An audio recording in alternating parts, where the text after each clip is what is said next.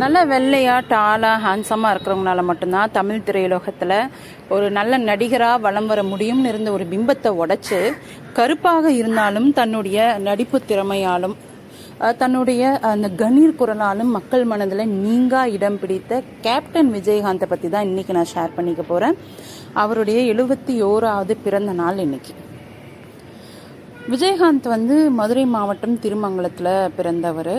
அவங்க அப்பா வந்து ரைஸ் மில் முதலாளி. முதல்ல இவரோட பேர் வந்து விஜயராஜ். சின்ன வயசுலேருந்தே விஜயராஜுக்கு வந்து படிப்பில் ஆர்வம் கிடையாது. ஆனால் சினிமானா ரொம்ப பிடிக்கும். ஃப்ரெண்ட்ஸோடு சேர்ந்து போய் எப்போ பாரு எம்ஜிஆர் படம் தான் பார்த்துட்ருப்பாராம். ஸோ அப்படி படங்களை பார்த்து பார்த்து அவருக்கு வந்து சினிமா மீதான ஆர்வம் வருது. அங்கேருந்து சென்னை கிளம்பி வராரு. வந்த உடனே தமிழ் சினிமா வந்து அவருக்கு பெரிய வரவேற்பு கொடுக்கல. ஏன்னா அவருடைய நிறம். அவர் கருப்பாக இருக்கார். ஹீரோவாக இவர் போ இவரை போட முடியாது. இவர் செட் ஆக மாட்டார்னு பல இடங்களில் அவரை வந்து ரிஜெக்ட் பண்ணியிருக்காங்க இருந்தாலும் தொடர்ந்து முயற்சி செஞ்சுருக்காரு. அதன் விளைவாக ஆயிரத்தி தொள்ளாயிரத்தி எழுபத்தி ஒன்பதாம் ஆண்டு எம்ஏ காஜா அப்படின்ற இயக்குனரோட இயக்கத்தில் இனிக்கும் இளமை அப்படிங்கிற படத்தில் நடித்து தன்னுடைய திரைப்பயணத்தை தொடங்குறாரு. எம்ஏ காஜாவுக்கு வந்து விஜயராஜ் அப்படின்ற பேரில் விருப்பம் இல்லை. அதனால் என்ன பண்ணுறாரு அந்த காலகட்டத்தில் ரஜினிகாந்த் வந்து புகழ்ச்சி புகழின் உச்சத்தில் இருந்ததுனால அவர் பேரில் இந்த காந்தை எடுத்து இவர் பேரில் பின்னாடி சேர்த்து விஜயகாந்த் அப்படின்னு பேரை மாற்றம் செய்கிறாரு அதுக்கப்புறமா விஜயகாந்துக்கு வந்து அடுத்தடுத்து பட வாய்ப்புகள் தொடர்ந்து வந்துக்கிட்டே இருக்குது ஆயிரத்தி தொள்ளாயிரத்தி எண்பத்தி நான்காம் ஆண்டு அந்த ஒரு வருஷத்தில் மட்டும் பதினெட்டு திரைப்படங்களை நடித்து சாதனை படைச்சிருக்காரு விஜயகாந்த். இவர் அதிகமாக வந்து எஸ் ஏ சந்திரசேகர் மற்றும் ராமநாராயணன் இவங்க இயக்கத்தில் தான் நிறைய படங்களில் நடிச்சிருக்காரு. இவருடைய படங்கள் எல்லாமே வந்து பெரும்பாலும் வசூலை குவித்த படங்கள்.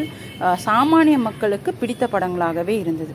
ஸோ ஒரு நடிகராக மட்டும் இல்லாமல் பிற்காலத்தில் வந்து அதாவது ஆயிரத்தி தொள்ளாயிரத்தி தொண்ணூற்றி ஒன்பதாம் ஆண்டு நடிகர் சங்க தலைவராகவும் இவர் வந்து உருவெடுக்கிறாரு. அப்போ வந்து இவர் தலைவராக பதவி இருக்கும்போது நடிகர் சங்கம் வந்து ரொம்ப கடன் சுமையில் இருந்திருக்கு. இவர் வந்து தன்னுடைய நிர்வாக திறமை மூலமாக அதை கடன் சுமையிலேருந்து மீட்டெடுக்கிறாரு. வெளிநாடுகளில் வந்து கலை நிகழ்ச்சிகளை நடத்தி அதில் கிடைத்த பணம் மூலமாக கடன்களை அடைக்கிறார். அது மட்டும் இல்லாமல் நலிந்த கலைஞர்களுக்கு உதவி செய்வதற்காக ஓய்வூதிய திட்டத்தையும் அறிமுகம் செய்கிறாரு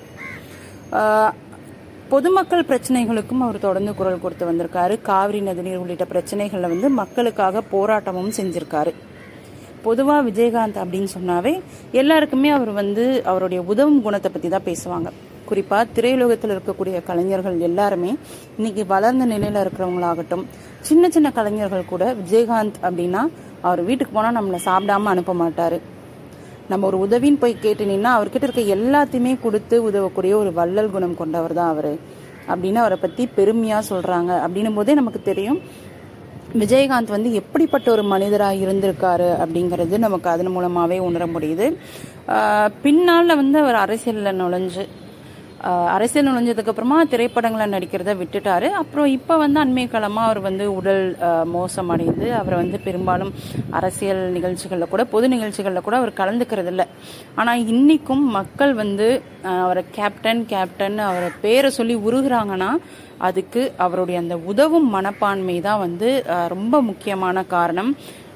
எல்லார் மனசுலையும் அவர் வந்து ஒரு நடிகராக மட்டும் இல்லை சிறந்த மனிதராகவும் இடம் பிடிச்சிருக்காரு. ஸோ இவர்கிட்டருந்து நம்ம கற்றுக்க வேண்டிய பாடம் இதுதான். நீங்கள் ஒரு சிறந்த மனிதனாக இருந்தீங்கனாக்க மற்றவங்களுக்கு உங்களுக்கு உங்களால் என்ன உதவிகள் செய்ய முடியுதோ அதை செஞ்சு அவங்கள வந்து அடுத்த கட்டத்துக்கு கொண்டு போகிறதுக்கு உங்களுடைய உதவி ஒரு காரணமாக இருந்தது அப்படின்னாக்க நிச்சயமாக அவங்கள வந்து நீங்கள் வந்து எல்லாருமே நினைத்து பார்க்கக்கூடிய தவிர்க்க முடியாத சமூகத்தில் தவிர்க்க முடியாத ஒரு நபராக உங்களால் மாற முடியும் அப்படின்றது தான் இவர்கிட்ட இருந்து நாம் கற்றுக்க வேண்டிய விஷயம்.